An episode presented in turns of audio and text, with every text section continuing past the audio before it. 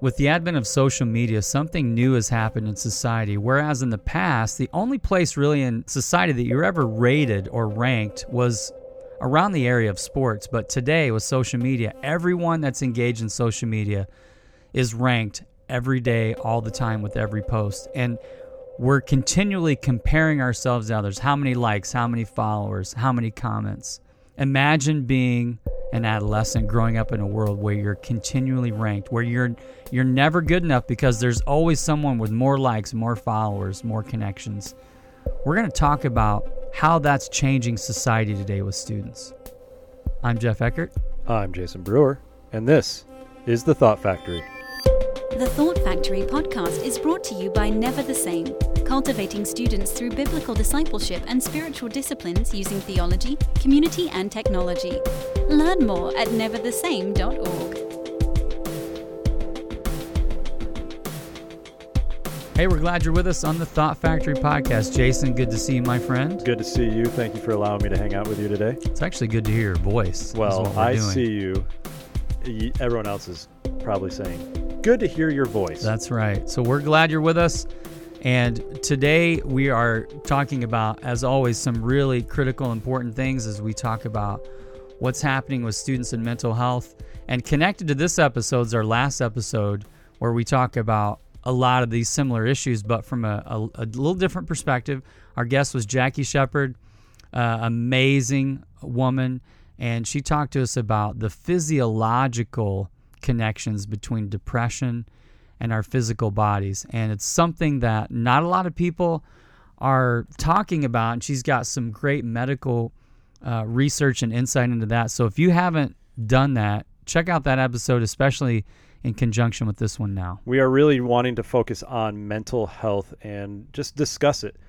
Allow it to be a conversation not only between us, Jeff and I, and our guests, but also with you and amongst your students and, and your leaders, and hoping that we open up the conversation to feel more comfortable to discuss it, to to look at the signs and to say what do we need to be aware of in social media, smartphones, digital, we are just trying to figure it out as adults, but students are dealing with it every single day.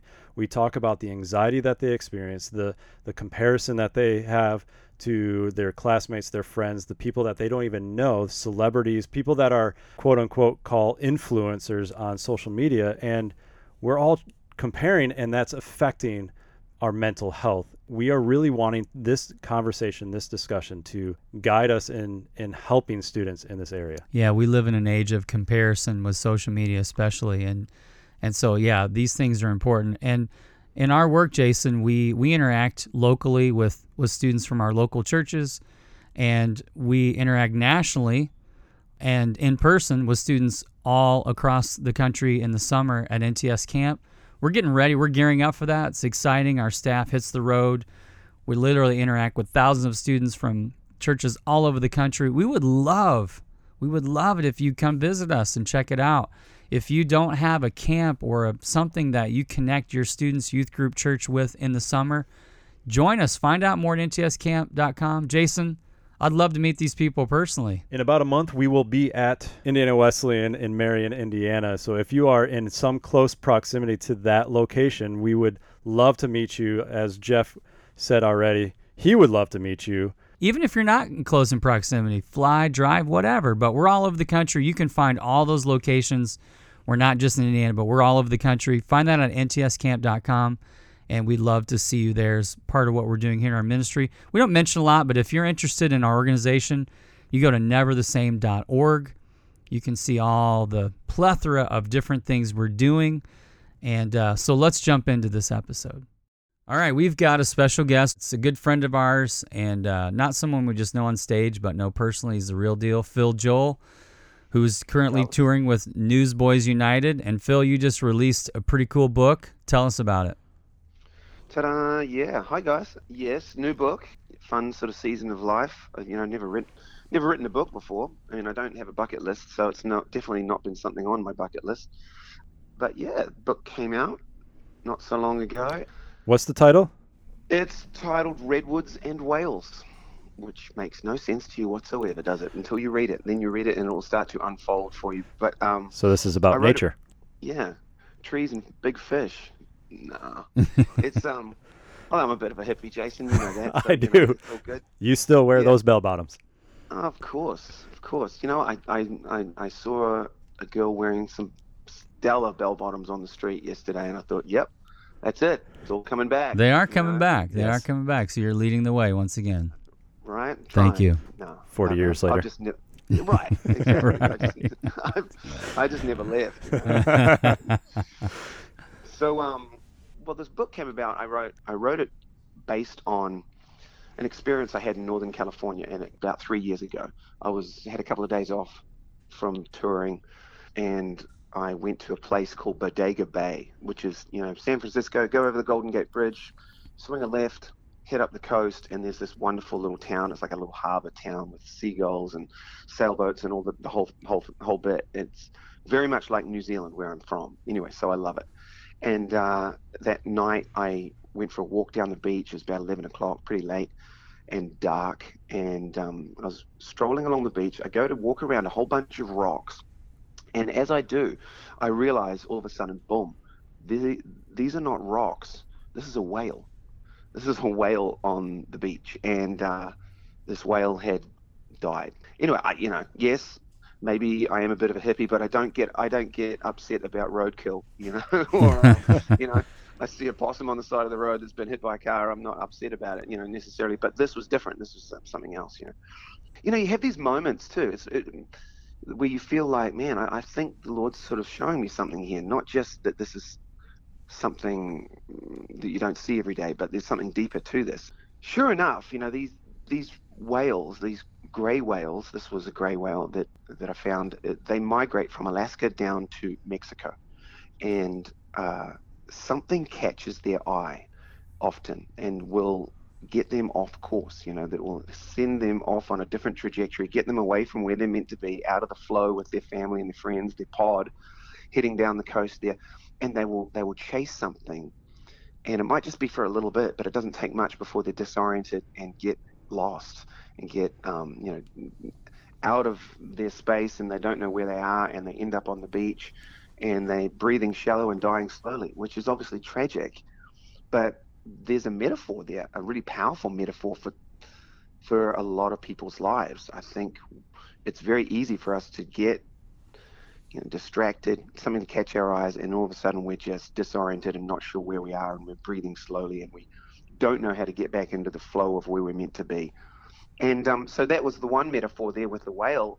And then the next day I headed up into the redwoods um, or up the coast, and then I ended up in the redwood forests, where you know I don't know, if, you know, you guys have been up there, but it's just it's awesome. Yeah, it's incredible. That's you know that's one of those words you, you know you- we throw around awesome a lot, but it was it, and it is. Those trees are just awesome. They're massive and they're just beautiful, and they are you know kind of correct. You know they're doing what they're meant to do. They're, they're, they're They've got their roots down deep. They're connected to one another. They're drinking deep from the river that runs alongside this road that I was uh, driving along, you know, in this particular on this particular day, and growing tall, providing shade for me, useful, you know. And um, man, that metaphor is one that is just that's not that's not a new one, you know. That's Psalm one. That's Jeremiah seventeen. You know, blessed is the man who trusts in the Lord, whose hope is in Him. He'll be like a tree planted by the river with his roots running deep and you know he'll get greener he won't be anxious he'll bear fruit and so this metaphor was just powerful compared to what i saw the last the night before. And i felt like man i need to write this down. Yeah. you know, you know and maybe it's just like from a songwriter perspective you're always kind of looking for things to to write songs about or inspiration. And so i wrote i you know the next couple of days i, I began to write that story down. And then over the course of almost I don't know two years, I just kind of kept writing a little bit here and there and connecting the dots.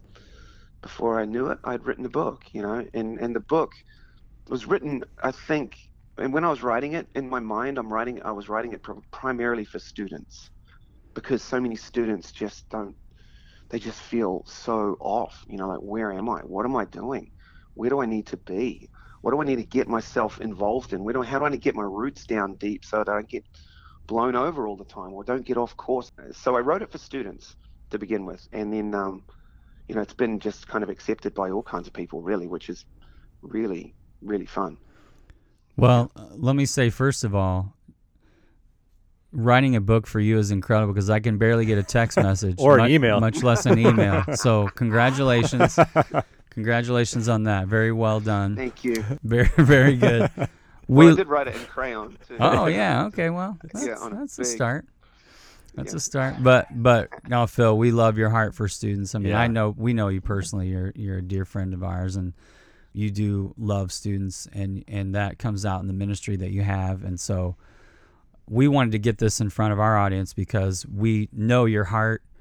We know that it is deep and it does care about students and it's kingdom minded. And this book really is amazing. I've gotten a little bit of a preview of it it just came out so we want yeah to point people towards this amazing resource and helping students yeah deal with with the things in life So, Phil, I know that this is very poetic and has a great metaphor, but I know just knowing you and the heart for students, and I love your heart, there is a deeper meaning to even expanding the mm. text into a book so that it can impact other people.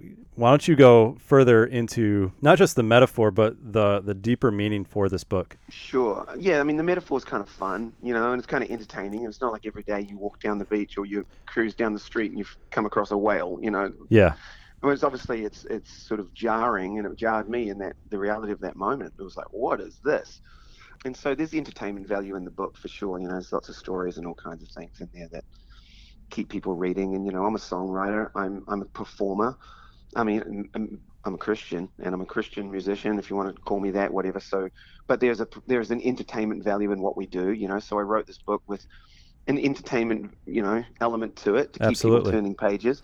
But I want I want truth to sink down deep, and the truth is that we all we're all born with this this thing. It's in us where we want to be seen, we want to be understood, and we want to be loved or liked. You know, and it's in all of us, and it's okay. It's okay because that's there because God wants to fulfill those things. He wants us to understand that He, man, He, he made us. So of course He sees us. He knows us by name. He knows everything about us. He knows us the, the good, the bad, the ugly, the, the weird, and the wacky. He knows who we are and understands us. And in the midst of all that, He actually really likes us. He really, really likes us. And I know we say, well, God loves you. And we think, well, He only loves me when I'm a good boy. You know, no, He loves you all the time. He thinks you're fantastic. He's your dad. He's your heavenly dad. And he, he, he knows who you are. He made you. And He wants you to receive that from Him that love, that understanding, and that the reality that He sees you and you're really important. So if, if, if we don't get that from Him, we're going to try and get it from other places. And these other places uh, will just, honestly, will just make us sicker if that's what we keep trying to receive. And with the, the reality is, students, grown ups, all of us, you know, adults, whatever, we don't necessarily go to other places to find those things consciously. I think it's a subconscious thing. It's in our hearts. We, we're born to, to to receive these things, but primarily we're born to receive them from God. So if if we go to things like social media, we're throwing out the best, you know, pictures of ourselves, the best experiences, whatever it is, the best jokes, the best gags, whatever, to try and be seen, to try and be understood and, and, and liked, um, to become validated, then it's never going to be enough. And we're going to keep chasing that and we're going to get on this cycle that'll just wear us out and wear us thin and we will breathe shallow. Um, and so that's one of the things I attack in the book. I don't attack it, but I, I you know ask a big question of what is social media doing to you, doing to your heart? Is it drawing you away from where you're meant to be, or is it helping? You know, is it over promising and under delivering? And you know, and it's good to get a perspective on these things. I actually put the the option on the table in the book, and I say, you know, hey, if this is tearing away, tearing your heart away from where it needs to be, you don't have to do it. You don't have to participate. Don't be afraid of missing out. You won't miss out. You know, in fact, you're actually missing out now on reality, the reality of who you are and what you need to get from the Lord that will make you healthy and strong and get you on course. So that's one of the big things I open up in the book, you know, and, and I think it's timely. I think people need to sort of put that under the microscope. And pornography is the other one, I think, is pulling a lot of people's hearts away um, and, and driving people into the shadows and into shame. And how do we attack that? How do we look at that? What is it? What is it looking for? What is it, you know, what's it trying to pull out of us, out of our hearts? And and what is it taking from us? Um, so, yeah, some, there's some big sort of questions, big things that we need to you know, put on the table and, and look at, and I, I, dive into those things in the book, and at the same time have a bit of a laugh with it all, and you know, try not to take it all too seriously, but at the same time it is serious. You know? That's great. Thanks for sharing. Thanks for allowing our audience to know more about what your book is about and who you are, and cool. echoing the sentiment that's already been said. But yeah, we love your heart that's the main reason why uh, we have even really partnered uh, in ministry because when I first met you, I was like, man, this man has a solid gold heart and uh, love for the Lord, and it's undeniable. So thank you for what you're doing, not only for Thanks, in the the music industry, but also trying to just be uh, a beacon of light for students who are searching. Oh well, I appreciate that. You know, I, I think we all just have to bring to the table who we are and what we've got. You know, and I think that that's even in the book. It's really in that if we're not becoming the people we actually are meant to be, then we're going to get ripped off, and the people around us are going to get ripped off. But the reality is, as we walk with the Lord and enjoy Him, understand His goodness and His heart for us, then the stupid stuff seems to just melt away, you know, kind of drops off, drops away, drops off. And I think we become the people we're meant to be, and we bring who we are to the table. And that's that's kind of a call for all of us. You know, I want I want to know the people around me and who they ha- who they are and what they bring. And so I don't know. I think you know, you sort of say you're sort of saying some nice sort of things about me, but I'm just trying to be me, right? Yeah. Isn't that what we're all trying to do? Just Yep. Be the people God created us to be and walk the paths that He wants us to walk and deliver the stuff He wants us to deliver. You know, sometimes I feel like I'm just a delivery boy. You know. Well, you're doing it well, and Yes. you're very genuine. So yes. the book is Redwoods and Whales. Yes. You can find it at Barnes and Noble. I know that because you found your own book at Barnes and I Noble. did. It's so cheeseball, right? I like no, no, it's great. went great. to the store and bought my own book when it came out. That's Luckily, exciting. there wasn't really anyone in the store, and the, the sales. So no one could recognize who this author Right. was. of really looking at my funny. own book, getting all. I just grinned from ear to ear, and then you know the cl- sales clerk, she was kind of busy, so she really didn't know. So that good. well, congratulations. We're excited about it. Thank you. After the break, we will speak to our next guest, Clinton Faupel, who is from Remedy Live, speaking further into the topic of students and mental health in the age of comparison. Hey, what's up, everybody? This is Kenny and Elle Campbell from StuffYouCanUse.org. And from growcurriculum.org. Guys, if you are looking for an annual curriculum and strategy for your youth ministry, we'd love for you to check out Grow Curriculum. You can find us at growcurriculum.org. Our guest today is Clinton Faupel, a longtime veteran working with students in youth ministry, doing some incredible work you're going to hear about. If you want to learn more, we're going to tell you up front. He's going to mention at the end. But if you go to remedylive.com, an amazing ministry helping students in crisis. They've got over 40 staff working 24 7 all the time, reaching students online that are in crisis. So learn more about that at remedylive.com. He's got some more information he'll share at the end about what he's doing. But it's our privilege today. You're going to love this conversation that we have with, with Clinton Faupel. Well, Clinton, it's great to have you with us. We are pumped to have this conversation. So let's start off just hearing about you, a little bit about your background, and then what you are doing. Well, it's I'm thankful to be with you guys today. I am uh, someone that very passionate about youth workers and youth ministry in general. Been involved in youth ministry for 30 years, working you know vocationally as a youth pastor, and then about a dozen years ago, I uh, was recruited to start a parachurch organization called Remedy Live, and that has been just an incredible journey the last 12 years, learning about students from a mental health perspective helping kids in crisis, um, using technology as a bridge to get them talking about what's going on in their lives. And um, I'm just excited to be a part of this because, again, anything that we can do to partner with a local church, partner with youth pastors, get kids talking about their one only lives so that they can fully experience the hope that comes from Jesus is time well spent. So I'm good to be with you guys. You guys have really done a great job, as I've heard about you and watched you from afar over the years, in using technology in ministry. So let's go a little deeper into what Remedy Live is. Talk to us about what you were doing and and how technology is playing into that. Yeah, so t- 12 years ago, when we were asked to start this thing, we didn't know where to begin, but we knew that there was something coming on the horizon that was going to change uh, a lot of the ways that we interacted with students. Remedy launched the same week that the iPhone came out. So that gives you some context as to the way that we kind of ran alongside the smartphone generation. And inning, we flirted a lot with uh, internet radio and trying to create broadcasts that would allow kids to listen, yes, but also interact through webcams. And back in those days, there was AOL and various instant messenger services that we were using. But um, one day while we were on the air doing our broadcast and using the, the DJ model to connect with students, a young man chatted with us that he was uh, in the midst of a suicide plan. And when you when you have a student face to face, you know you know, you know the voice inflections, you know to look in in the eyes, you you know whether you're being told the truth at least to a certain degree, and you know how to get them help. But when it's a screen and it's a, it's an AOL you know handle, you don't really know what do I do with this? How do I help this young person other than pray? Luckily, this young man had won some some prizes on another show on the broadcast. We had a mailing address. Uh, we called 911. We we dispatched all the information we could as to where this young man lived. And um, later that night, a police officer called me and said that they'd found a 16 year old male dying on his living room floor and that it was a legitimate call. And, and just in many ways, this police officer was just affirming that we had saved this kid's life.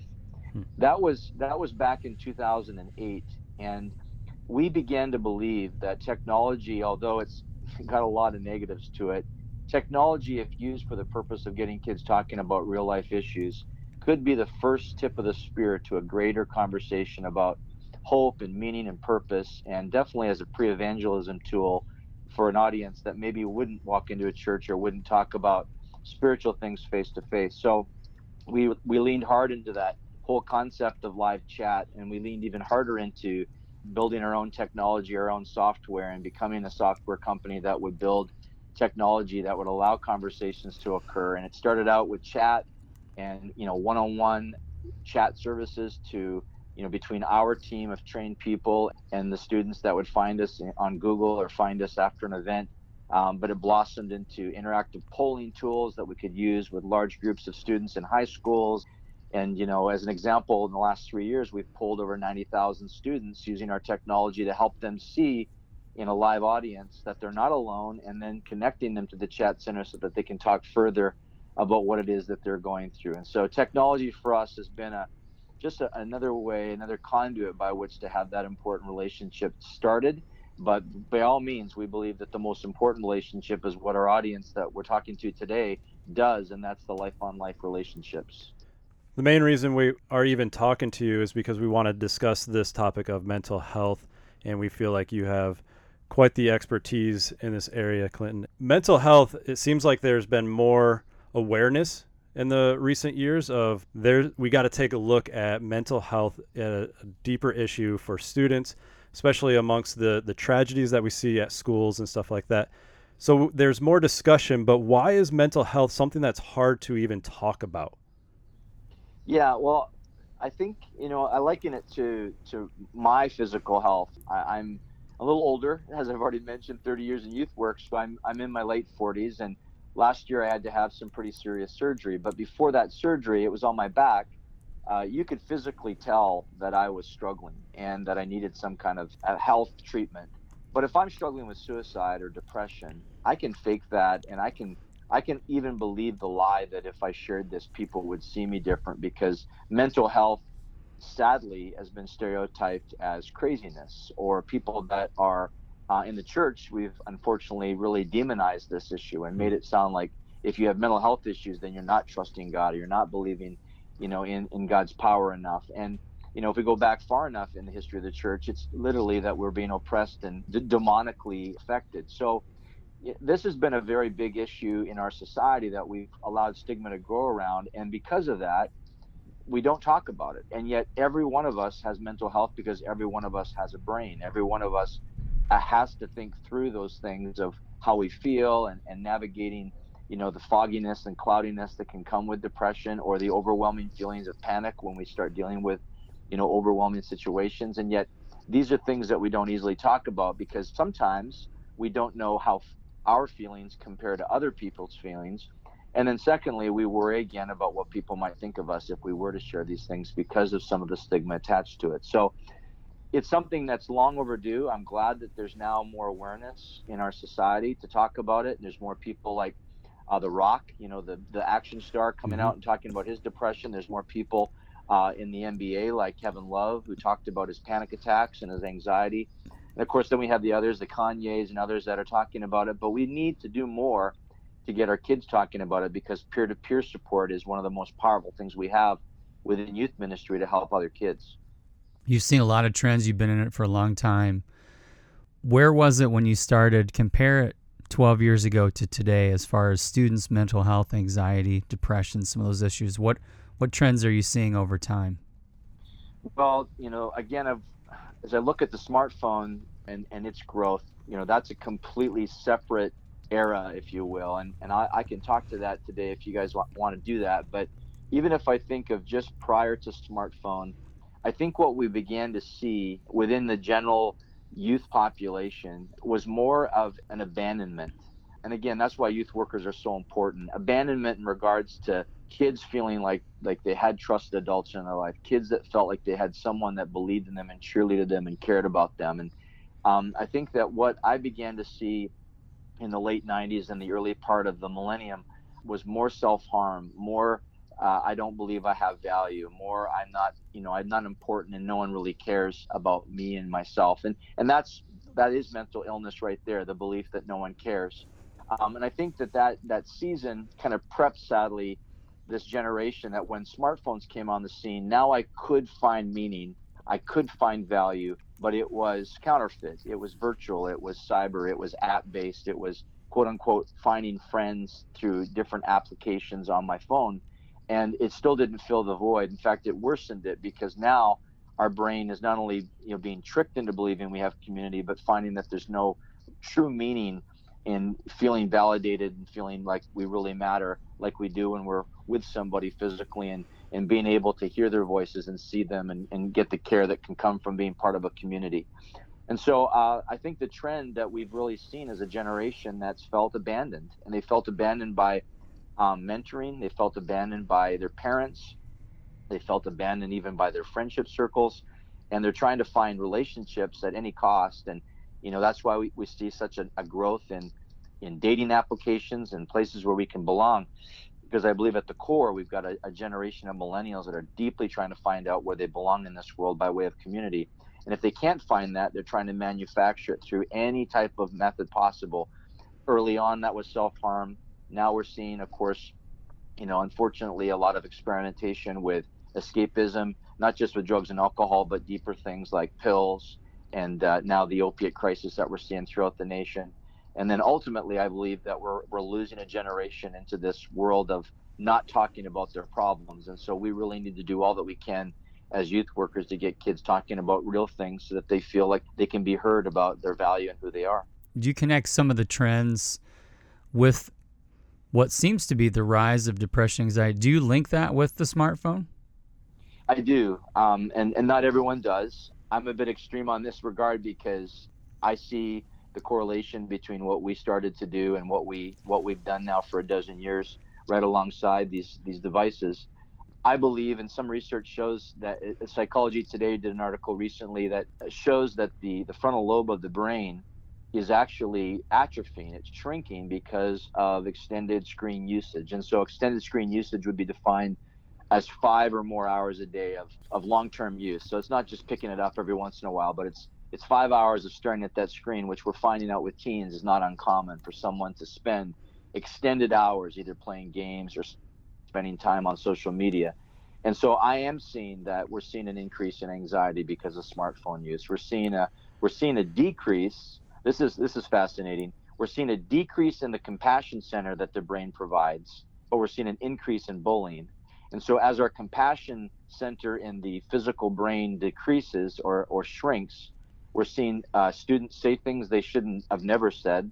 We're seeing students post comments they would have never otherwise posted, but that, that's because there's no filter in that brain that's telling them this is this is not the way to treat people. And so all of that, you know, I believe can be attributed to the fact that we've we've seen this this smartphone device, this technology, not only affect the brain by way of of escapism and, and something that we can quote unquote do to waste time, but we're literally seeing this this device because of its captivating, almost hypnotic way of entrancing this generation. We're seeing it actually physically shrink the brain in the frontal lobe. That is definitely fascinating. We've had similar conversations amongst us as staff and with other people in regards to smartphones and the brain and and just even the topic of anxiety, how students are going online with social media and comparing their lives with with their friends, with celebrities, with people that they don't know. They have to rate themselves, they're being rated, all of this stuff that they haven't had to deal with or we haven't had to deal with as adults when we were young in middle school and high school. The trend that we see and, and to hear from you that you see it as well as you work alongside the the development of the smartphone. What from your perspective is the state of mental health amongst 13 to 25 year olds today? Yeah, I, I think we're, you know, I know that this sounds dramatic, but I think we're in a in a critical place. I think finally, I'm excited that manufacturers like Apple are putting in screen time, you know, modes where you can actually measure how much time you spend on your device. You could, if you if you want to, you could you could have an application turn off after a half an hour of use. And I think it's because the manufacturers are starting to listen to the experts and say, you know, the color temperature of the screen combined with usage is affecting the brain, especially in a forming brain, which is what we all, all human beings have a brain that's forming pretty specifically until the year of uh, age of 25. So I, I think we're at a critical place. I believe that today's teenager is, like you said, dealing with anxiety at a significant level. Of the 90,000 kids that we polled, and asked the question, rate your level of anxiety in your life right now, um, categorically, it's almost 40% of this generation says high. Uh, and then the next is like 30% that says, you know, medium, if there is such a thing. Very few kids believe that they have low anxiety today because they're constantly, like you said, not only comparing themselves, but trying to keep up with expectation academically, athletically. And then you throw in spiritually if you're in a in a family or if you're in a in a in a community that makes you feel bad about your sin tendencies, that can really take over in a completely different way because now you've got this anxiety that comes from spiritual, which is really supposed to be this this comforting thing that we have hope in Christ and we have help in the community of God versus this kind of feeling like I'm not good enough there either. So I think anxiety is probably the biggest thing that I'm concerned about because it's likened to driving a car pedal to the metal in one direction as, as fast as you can, as long as you can. But we know that ultimately that's not sustainable. So we're seeing kids that are having significant panic attacks. We're seeing kids that are choosing to self medicate because they can't stand the, the constant of, of go, go, go, go, go. And then the reality is is that we're seeing an increase. The, the, the CDC has finally started to share results that we are seeing a, a, an incredible high, a peak in teen suicidal ideation especially among 17 year old females, where young women just aren't pretty enough. They're not as good looking as the porn stars that their boyfriends are looking at. They're not as smart as their friends. They're not as good looking as the next girl on Instagram. And so they're really under specific attack to be able to figure out who am I? Where's my value lie? How do I fit into the life that I've been given? We've talked about a lot of things you're saying on and off the air in this podcast. We've had uh, various guests. This is obviously a thread in what we're hearing, what you're saying, and and I think Clinton, going back to some of the things that uh, the the other environmental factors, students that are with the smartphone, they're staying up all night, they're on their phones. We're talking yep. to students, we're getting research in that area of our own, and combined with the fact that a lot of them aren't eating right, their life is you know moving all the time. They might even be shuffled around between homes and parents, and you combine that with maybe uh, travel teams are on the weekends, lack of sleep, lack of water, lack of having any kind of activity physically in their life. You know, I, where my kids go to school, they just eliminated gym as a you know as a requirement for school, and I'm mm. thinking, man, in our time, there's that that seems to be indicative of our culture. Is let's squeeze in everything else we can and leave out some key elements for students. You know, getting physical activity, being outside. So when I think about it too, and what you're saying I, am you know I'm thinking of a student that is in school all day. They come home, they've been denied their phone all day, so they jump on their phone. They're in that world for a couple hours. They're inside. They're alone. then they they might grab a meal with their parents. Uh, it might not be the greatest, and then they're doing homework for a couple hours. Then they're going to bed. They're never outside. They might not eat right. All those things combined just seems to be this perfect storm to create a lot of what's happening. And I think sometimes, like you're saying, they're obviously like in our passion area. There's the there's the spiritual component to our lives, but there's also the the physiological, the physical component of the combination of all these things. And I would just say even a lack of rest mm-hmm. right there, you know, they're they're going all the time and as yep. adults, we've got to protect them. So we're talking with youth workers here and it's been fascinating to hear what what you've learned and what you're learning and what you're seeing in the trends. Talk talk to youth workers, parents, pastors listen to this what can we do to make a difference in students' lives in these trends? Yeah, so there's no easy answer because what we've learned, the hard part of what we've learned is that most parents and, and most quote unquote trusted adults in kids' lives are also struggling. You know, this is a, a crisis across the board. I think teens are struggling with it the most because their brains, again, are still forming. But, you know, I was talking to some youth workers recently that I have relationship with, and as I talked about the things that you and I are talking about right now, they started to see and feel they started to feel guilty about their own smartphone use, yeah, their own their own fatigue. And you mentioned rest. You know, we need Sabbath. We need um we need to unplug.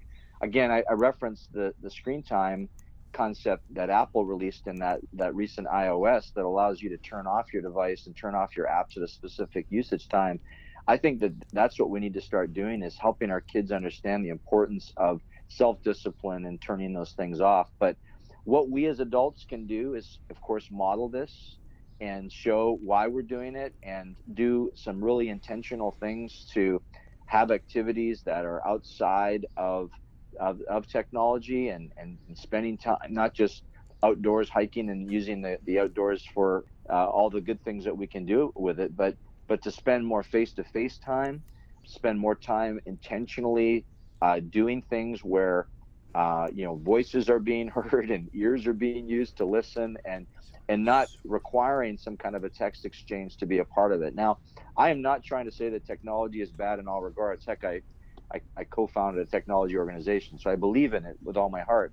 But I would say that everything in moderation and what we need to err on more is the time that we spent intentionally doing relationship face to face outside of technology so that we can build up everything from accountability to self-discipline to just being able to, to, to prove to kids this is far better and far more enjoyable than spending five hours in my room you know snapchatting with all my friends. Without sounding anti-technology and you know we've identified some of the the causes of of the anxiety and and with the smartphone and and just being exposed to digital screens for a longer period of time. And recognizing the trend and, and still talking about mental health how can we not only recognize the signs of suicide but then as adult leaders as as youth pastors as parents how can we step into that area and, and be of help as well? Yeah so I, th- there's a there's a stigma even around suicide prevention that if you ask a young person do they ever have thoughts of suicide that you are planting the thought of suicide in their brain.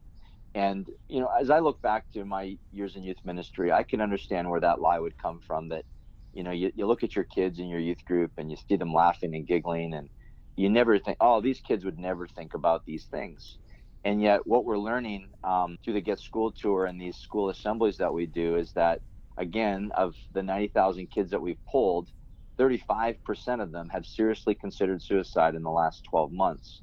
Now they haven't acted on that, and and again, thinking about suicide is not, you know, the act itself, it, but but it's an indicator that kids are thinking about this, but they're often keeping that secret struggle that they're not sharing with anybody else, including their peers. So what what can we do as as youth workers to just go straight to that conversation, especially with those students that we have one-on-one relationships with already?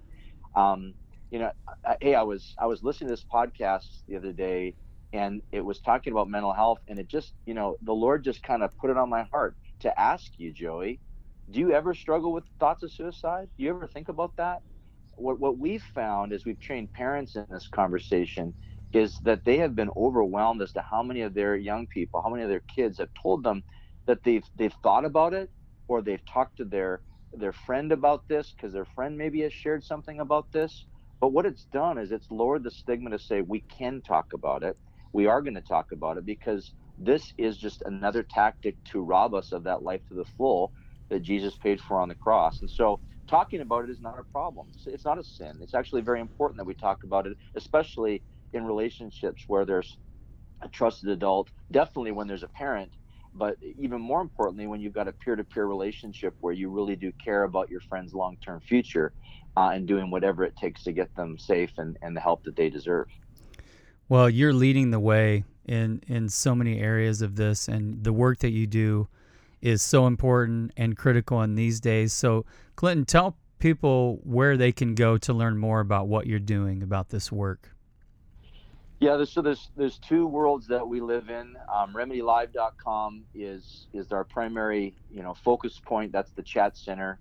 That's where our staff do their work. We've got 40 paid people that work around the clock, 24 hours a day, chatting with kids from all around the country that, again, are searching Google looking for someone to talk to. And we would always want to be a reference and a resource to a youth worker that at two in the morning, although we know students are going to call our youth workers at two in the morning, we also want the youth worker to know that we could also be that service at two in the morning that could be a partner to that relationship. So youth pastors churches anybody you know by simply texting the number 494949 anywhere in the united states you're going to be talking to one of our staff and be able to have a conversation. Remedylive.com will also help you do that. So those are two features or two ways that people could connect with us then the other side of it is our, our, our school events, our live school events called the Get School Tour. And that's where we're in the school. Uh, we've had 150 events in the last three years, mostly here in Northeast Indiana as we pilot this thing. But this is just another way that we're trying to have influence within the school system and within the greater world to show that, you know, listening is key. Technology can be used to get people talking about things like mental health. And uh, that's that's something that we would love if, if there's a a church or a youth ministry that's effectively working with a school somewhere in the United States, and you're looking for a partner to come in and help you to be able to do mental health dialogue and to get kids talking and doing some polling and some data collection, uh, we'd love to partner with you in that space, and that's getschooltour.com. So, a couple connecting points. You know, I'm on social media at Clinton Faupel and Instagram and Twitter and all that, but we would just love to serve any way we can help youth workers just because we know as and I know from from doing it for so many years it's important that we realize that we, we've got you know a support system around us and we we're not in this alone. We're in this together and especially in this world that's changing every day when it comes to the the trends and the technologies we need that constant consistent message that y- you're spending time with students and that's not a waste of time ever because every kid matters and every life is significant. Powerful. Thank you clinton for your work. Thanks for all you do helping us try to do what we do out there. We appreciate your time today. Thank you. It's been great being with you. Thank you, Clinton. Well, we want to point you back to the resources that we we just heard about in this episode. You know, we talked about um, Remedy Live, which is an amazing thing. I, I want to remind you that this is a website and a ministry that's helping students, thousands and thousands of students all the time. Keep that in mind for your ministry as you work with students. Phil Joel's book, Redwoods and Whales is another great resource for students. Also, I want to I want to mention Jackie Shepard's book Silent Takeover, which is available on Amazon as well. Another really good resource if you want to get more into the weeds of, of the physiological side of, of depression and anxiety and how that affects the mind.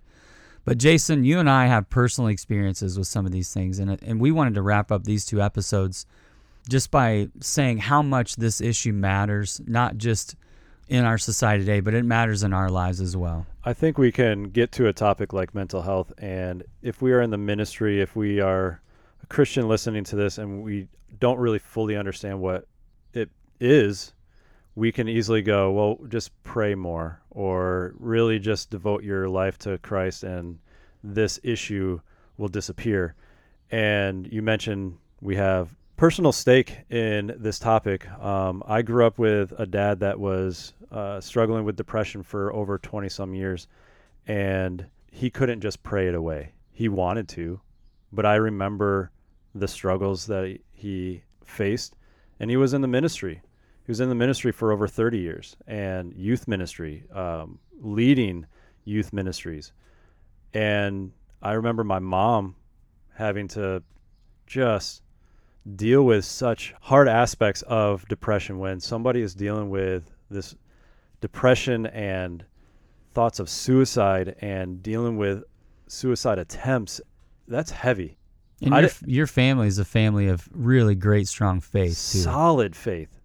I attribute my faith walk to the example that they they had and instilled in my life and i look to them and and pillars of faith for sure pillars of prayer.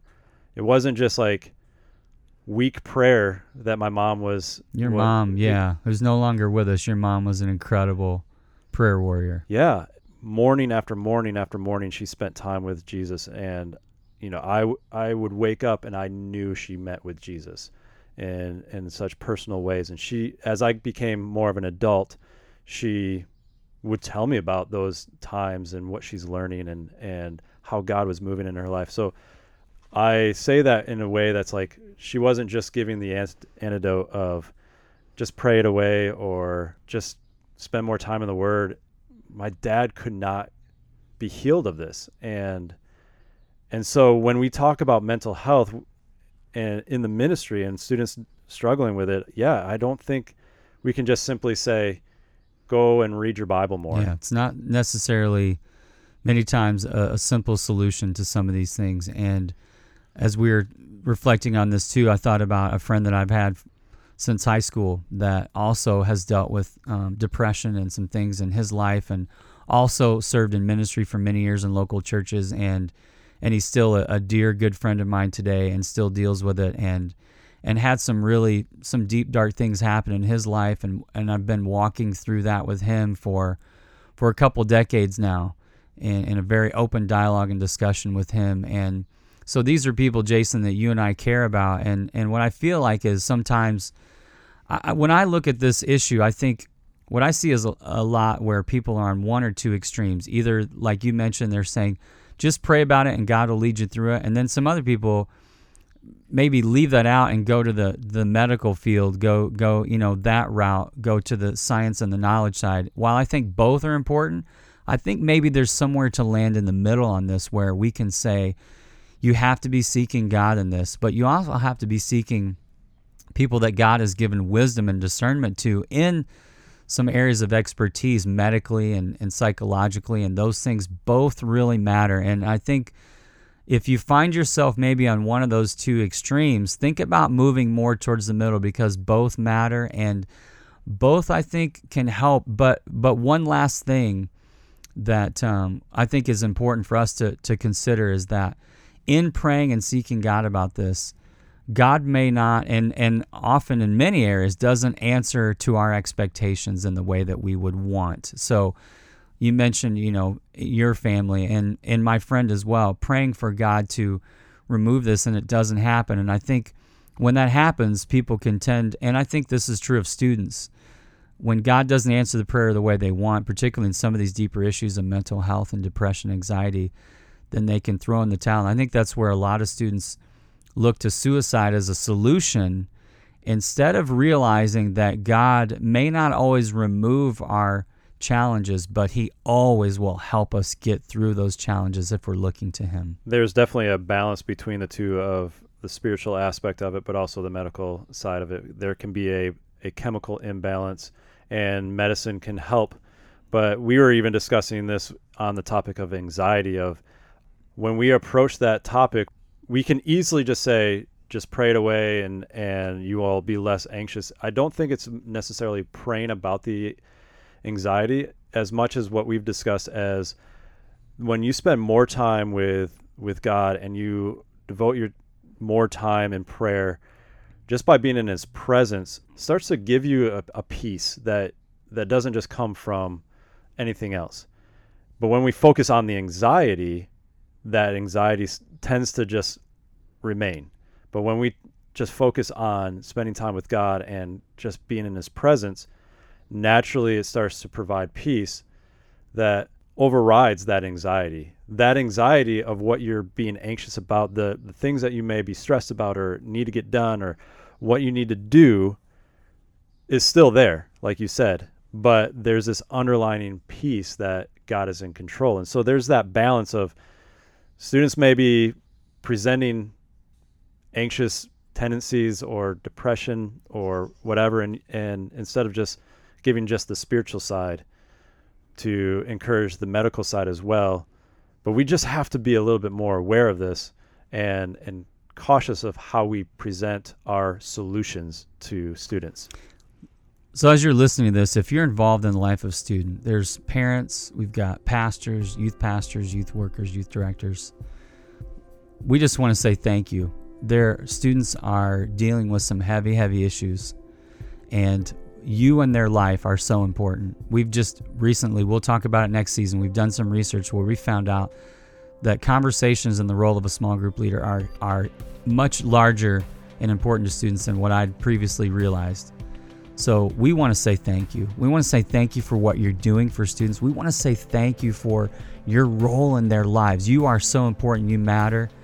And literally, you may save a life because of the work that you do. So, thank you so much for your investment in students.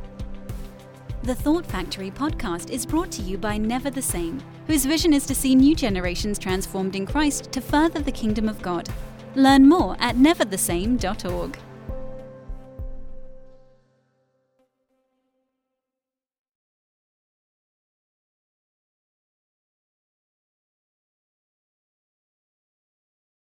We're in the bonus segment where we are giving you updates on this exciting event called Claim Your Campus 2020. It's an event that will be unlike any other. Jason, this summer, 50 years will be celebrated from a culture shaping event that happened July of 1969. Do you know what it is? It was uh, livestock. No. Oh, shoot.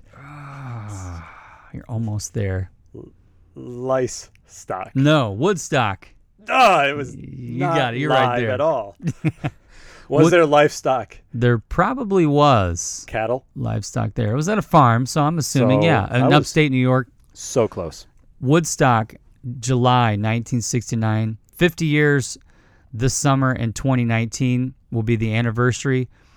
We're doing an event, an outdoor event. It's a two night, three day event for students. And this event isn't to celebrate music, it's to celebrate what students can do to show and share Jesus at their school campus. We're talking about middle and high school students. I want you to be with us there.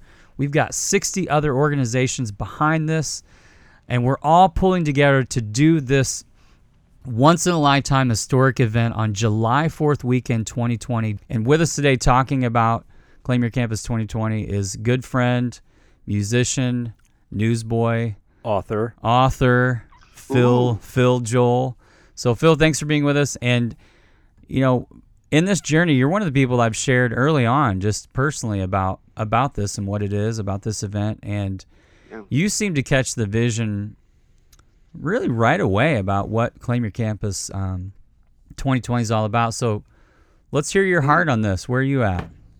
Yeah, well, it resonated with me the moment you started talking about it, and I, I uh, it reminded me of something my my wife told me about that happened to her. That you know, and it involved newsboys actually. and It involved sort of a a concert gathering setting, and um, yeah, she told me about how she came to a Newsboys concert. It was actually Newsboys and Steven Curtis Chapman, you know, years and years ago, and it was actually the day that she and I had met. Met, but that's a whole nother story. But you know, uh, maybe a year before this, she had really met the Lord. You know, had a, an, a revival in her heart uh, with the Lord. You know, she'd grown up in the church, but it, but she had this real, you know, fantastic experience that set her on a new course with Him, and um, she was really enjoying her walk with the Lord. But she had felt kind of lonely in it.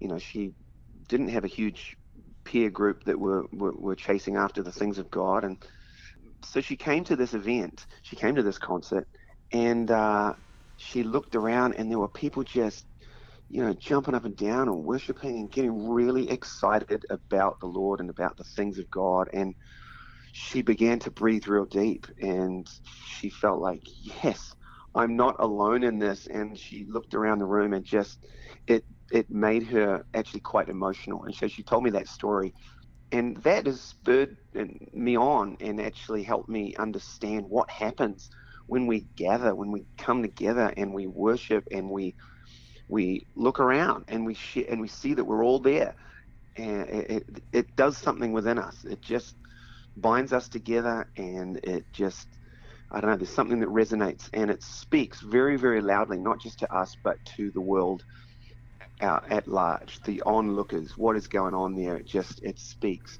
Um, and that's the kingdom of God when we're gathering in Jesus' name, when we're unified in love. Man, that is really, really powerful. And that's what's going to happen July 4th, 2020. Yeah, I love what you're talking about that, and just in terms of how events can can be life altering moments, and mm-hmm. and I've seen that in my life. You're talking about your wife Heather, and we've all experienced that, and that's what we're asking God for. You know, we, you can't mm-hmm. manufacture mm-hmm. things like that, but our humble prayer from everyone that's been involved in this and working on it, we've been praying, God, meet us there and meet these students in that field in Kansas, and let's have a moment mm-hmm. with you. And and just like what you said, Phil, like those moments, we the phrase we've been using is moments mobilize movements. That all it yeah. takes is that we have a moment with God, and then something yeah. happens. That's right, and that is, I mean, the, the prayer is, yeah, Lord, meet us there, be there, obviously, in a powerful way. But the reality is, if we turn up, and if we turn up with our hearts open, if we, uh, uh then, man, wild things happen. Yeah. And that's what's going to happen if you know if we turn up closed off and not really ready to sort of, you know, see God move, then that's it. You know, He's not aloof. He's not sort of waiting for a certain amount of prayers, obviously, for us, for Him to sort of break through the clouds and and make Himself known. It's us. And so, you know, I'm I'm so excited, and it's been so cool watching the process. And I know it's still what I don't know, eight, no, not 18 months, not even that, what, 16 months 16, away. 16 months Woo. from now. Yeah, yeah, it's coming up. Sometimes I think it takes that amount of time to even prepare our hearts and get us into a new place to, to see God move and do something great. So yeah, that's right. Pumped. Yeah. Pumped for it. Thanks, Phil, for your time and thanks for your support. And we're so glad that you're part of Claim Your Campus 2020. Jason, Tell everyone where they can go to learn more about this event. They can go to claimyourcampus2020.com and you can go there to get more information. You can sign up as an adult advocate. You can also go on Facebook and there's a Facebook page for adult advocates. If you want to be updated regularly, there's going to be weekly updates that you can see video wise. I believe you are providing updates through Facebook yep, on a weekly basis. Yep, live coaching every Tuesday night, 9 p.m. Eastern. So if you go to on Facebook, claim your campus advocates, it's a group. Join that group. Hear more adults. We know we do have some students listening, but for the most part, majority of you are adults. You play a very, very foundational role in this event because we need what we call adult advocates that will hear about this and for a school that they love and care about, get that school reserved for this event so that that school can be represented by students that can sign up. So claimyourcampus2020.com. Go there, learn more. Want to see you at this amazing event.